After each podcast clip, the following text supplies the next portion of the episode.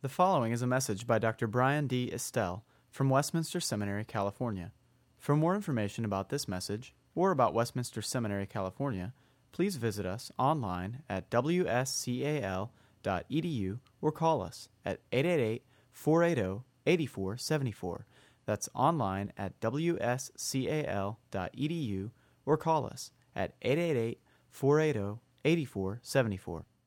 Uh, Psalm 67 is what I've chosen for this morning, partly because it's a short psalm, and I think it's important for chapel speakers to keep within their allotted time uh, so that we can be off to our other duties. Um, but also because uh, there's something in this that I think uh, is helpful for us with regards to our reflections on our own duties here at the seminary.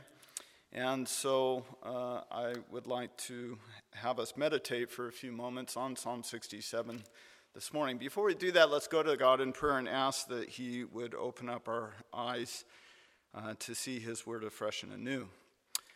Heavenly Father, we thank you for your word. It is indeed broader than all the heavens. Uh, we thank you for the many ways in which we can reflect uh, upon it here at this campus. And we ask, O oh Lord, that indeed you would take away the lackluster that so often covers our eyes so that we might understand it anew and afresh and it might speak to us in a way that is helpful and edifying. And Lord, we pray that you would be glorified. In Jesus' name we do pray all these things. Amen. Let me uh, first give you a fairly literal uh, reading of Psalm 67. You can follow along if you have a Bible there, and then uh, we'll talk about this brief psalm. For the choir director on stringed instruments, a psalm, a song. May God be gracious to us and bless us, and may he cause his face to shine upon us. Selah. So that your way may be known in the earth, so that your salvation may be known among all the nations. The peoples will praise you, O God, the peoples will praise you, all of them. Let the peoples rejoice and shout for joy, for you judge the peoples with uprightness, and the peoples upon the earth you lead. Selah. The peoples shall praise you, O God, all the peoples shall praise you. The earth yielded its produce. God, our God, blesses us. God blesses us, and may all the ends of the earth fear him. What I'd like to do this morning is talk about this psalm uh, whose uh, organization and presentation is pretty clear. Uh, first of all, in verses 2 to 3, you see the wish of the church for blessing and salvation. The wish of the church, that is the Old Testament church for blessing and salvation. And then in verses 4 and 5, roughly, you have the basis of the church's word, uh, wish, namely the words and deeds of God, the basis of that wish. And then finally, the grounding of the church's confidence, uh, namely that blessing is enjoyed at the present time, uh, exemplified here in the language of a rich harvest in verses 6 through 8. First of all, a few words of introduction. This psalm, it's immediately apparent, is all about the covenant of grace.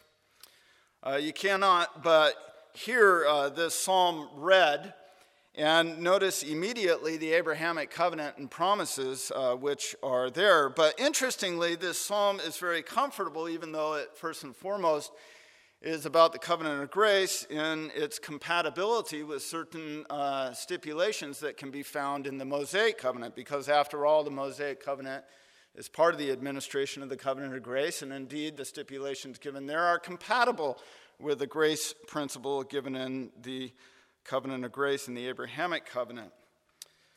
Kidner, for example, uh, says the following in his little book on the Psalms, and I think his comments are apropos. Quote, if a psalm was ever written round the promises to Abraham that he would be both blessed and made a blessing, it could well have been such as this. The song begins at home and returns to pause there a moment before the end but its thought always flies to the distant peoples and to what awaits them when the blessing that has reached us reaches all. The only past tense in the whole psalm is that of verse 6a the earth has yielded its increase. But if the setting of the psalm, therefore, seems to be a festival of harvest home, it is remarkable how nature is overshadowed by history and the psalmist stirred by hopes that have no material or self regarding element. Close quote. Indeed, it was the famous Lutheran scholar Hengstenberg uh, who was so concerned to show the Christ centeredness of the Psalters, Psalter and how Christ was preeminent in the scriptures, who said the following about this psalm. In the fullest sense, however, and we may say this both of the prayer and the intention in it, uh, the fulfillment is only in Christ. It is after God has procured all the blessings of grace and salvation in him to his own people that there follows really and comprehensively comprehensively the effect upon the heathen world which is the object of the psalmist's wishes and hopes so isn't that interesting that you have here the abrahamic promises so clearly uh, testified to uh, if you noticed at the top right hand corner of the rpcna psalter it actually says a missionary psalm or a missionary hymn. If ever there was a missionary hymn in the Psalter, uh, this is it, and uh, the record of history and how this psalm has been used at many a missionary conference shows that that's been recognized for, uh, by the church for a long time. But what I want you to note this morning is the integral, intimate connection here in the psalm between the earthly and between the mundane blessings in the mind of the psalmist and the spiritual blessings that are to come or are hoped for uh, to come to the ends of the earth. Anderson, in his book, probably following Gunkel, uh, calls this psalm a community song of thanksgiving. Hymn, question mark. And um, Kraus's estimation is perhaps correct that the psalm escapes easy, facile categorization according to the type of genre it is. So we press on merely to talk about what this possible Thanksgiving hymn has to say to us with respect to these three points. Look at verses 2 to 3 with me again. The wish of the church for blessing and salvation. May God be gracious to us and bless us. May He cause His face to shine upon us. Well, you all know where that comes from, don't you? Uh, that's an allusion to the Aaronic uh, benediction and blessing. And there it is, right at the uh, front of uh, the psalm. But then notice how it goes on. So that your way may be known in the earth, and so that your salvation may be known among all the nations. So, isn't it interesting that uh, here, uh, psalm that's so shot through with Abrahamic promises should talk about the typological legibility, if you will, of Israel to the surrounding nations. In fact, the German commentator Kraus notes this early on and says Psalm 67 does not apply this blessing to itself, contentedly lay claim to it and restrict it, but Yahweh's activities of blessing in Israel are prayed for as a sign to the nations. Verse 2. All the world is to learn to know the way of Yahweh in the visible track of salvation, which Yahweh causes to be known where he appears in Israel, blessing and with shining countenance, with the allusion or citation of the Aaronic blessing. Kraus goes on to talk about the salvation effected progressively in Israel is to be perceived among all the nations. What about the basis of the church's wish? The words and deeds of God in verses 4 and 5 are the basis, and even up into 6. The peoples will praise you, O God. The peoples will praise you, all of them. Let the peoples rejoice and shout for joy, for you judge the peoples with up, uprightness. The peoples upon the earth you lead. So, what is the basis for uh, the church's wish as expressed in the early verses of the psalm? It's the words and the deeds of God. It's interesting, the Greek reads this You judge the earth justly, or you judge the peoples. Calvin, indeed, in his comments on this psalm, saw a direct connection with Psalm 72, verses 12 through 14, where there is the judicial conduct of the king who is the Messiah to come. And if there ever was a messianic psalm, Psalm 72 uh, surely is it. Hengstenberg talks about every sending forth of salvation is a judicial act of God. So, the grounds, uh, the basis of the church's wish that the Abrahamic blessings would come upon uh, the pagan nations round about has at its foundation the very words and deeds of God, namely that he will judge the nations justly, that he has judged the earth justly, and that he will judge the peoples. And of course, we know that that's done chiefly and especially in the work of the Messiah, who was incarnate, who was made in flesh, who was born under the law for his whole life long and experienced the sufferings of being under the law and ultimately uh, the pain and curse of that most wretched death upon the cross.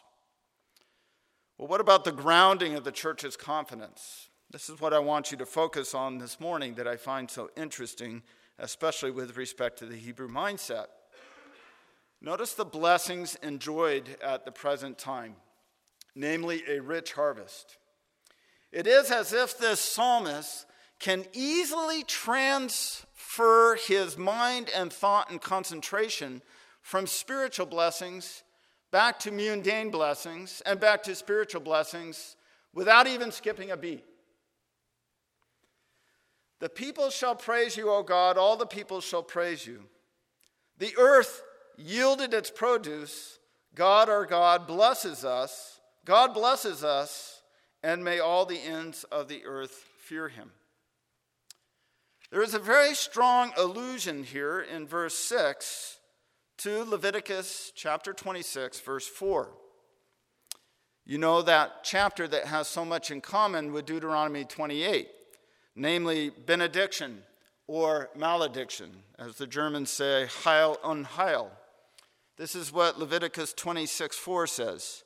I will give you rain in its time, and the earth will yield its produce, and the tree of the field will yield its fruit. Now, isn't it interesting that this raises important questions with regards to how earthly blessing and prosperity themes and motifs are related to spiritual blessing themes? As Hengstenberg again says in his volume on the Psalms, quote, the seventh verse renders it manifest that the temporal blessings are not excluded but are in the first instance referred to, compare also the expansion of blessing in Deuteronomy 28, verses 1 through 14. And then he goes on to state something very interesting when he says, and I read this in the introduction, but it bears repeating now, quote, in the fullest sense, however, and we may say this both of the prayer and the intention in the prayer, namely that God's blessing would reach unto all the nations and all the nations would be blessed uh, in and through Israel, the fulfillment is only in Christ. It is after God has procured all the blessings of grace and salvation in him to his own people that there follows really and comprehensively the effect upon the heathen, heathen world, which is the object of the psalmist's wishes and hopes. You see, in the Hebrew mindset, life, first and foremost, meant physical life blessing in the physical life. But it is clear that the Hebrews would not stop here with thinking of the bounty of children, of friends, of prosperity, of victory over enemies. But nevertheless, that was the gateway to understand spiritual blessings.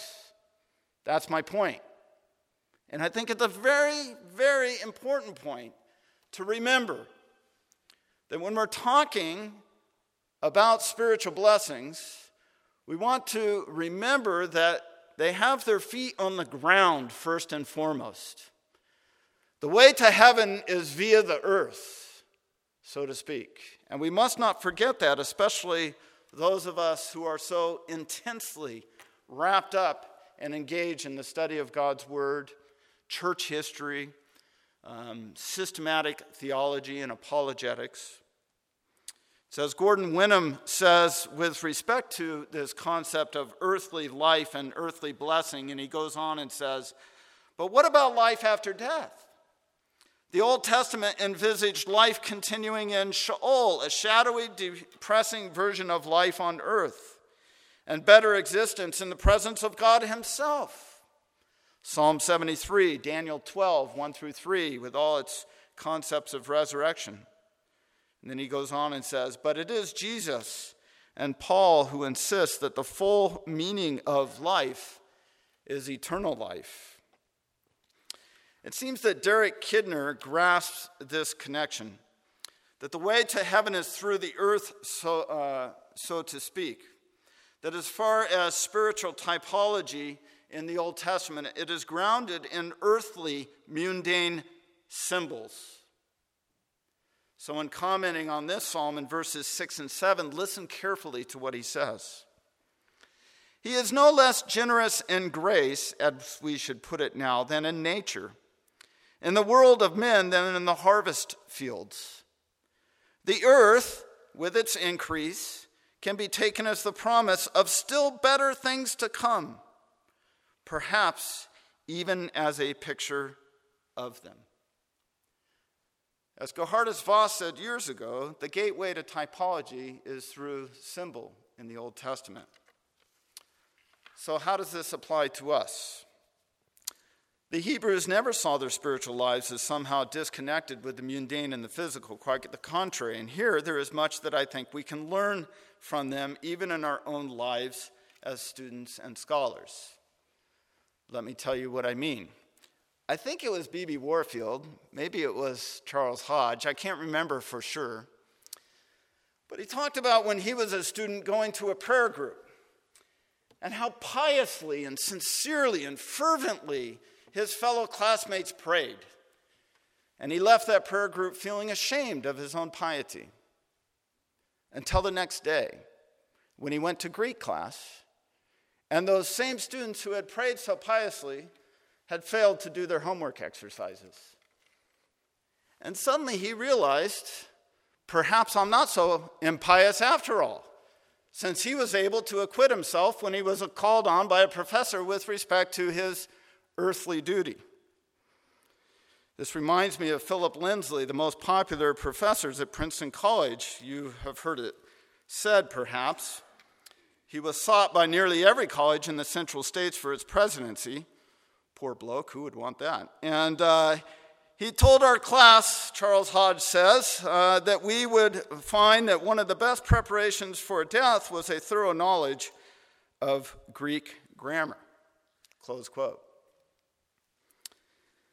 This, comments Charles Hodge in his quite quaint fashion, was his way of telling us we ought to do our duty. The point should not be lost on us that the way to the heavenly is through the earthly. So, men and women, when you take up your studies here, whether they be of Greek grammar or whether they be of Hebrew grammar, whether they be lessons of church history and the mundane facts and dates uh, communicated therein, you never know how God is going to use that as part of the grand story and picture of bringing in the Abrahamic promises. So, whatever you find your duty to be here at seminary, you ought to have, as B.B. Warfield reminded us, that mindset that you have a religious view and in. So if you're studying a Hebrew word and memorizing it, then you want to remember this was given for the saving health of mankind. That might energize your studies, such mundane things. You may never know when you're making a flight across country, when a bare knuckle boxer returning from a black market fight in Vietnam with $20,000 cash in his pocket because he won. And he says, Yes, sometimes people do get killed in these enterprises. May ask you for a sharp precise definition of faith. What a sham. What a shame it would be if you had been derelict in your duty, in your mundane duty, and not be able to tell him about cognitio and assensus, let alone fiducia.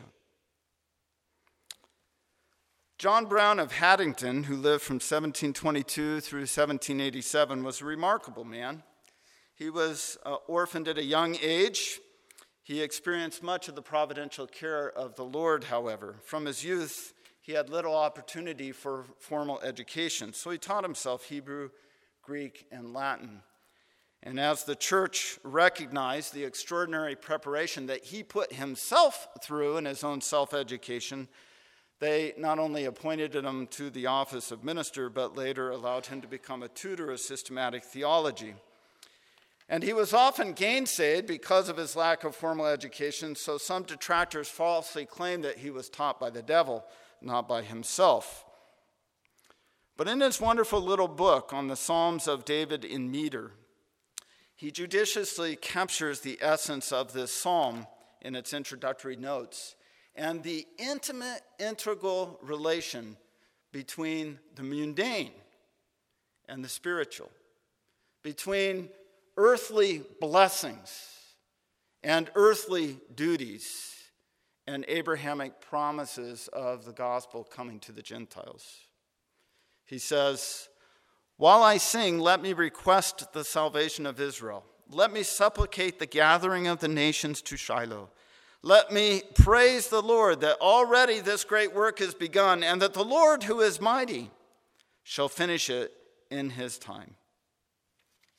There's nothing more to add to his summary of this psalm. Let's pray.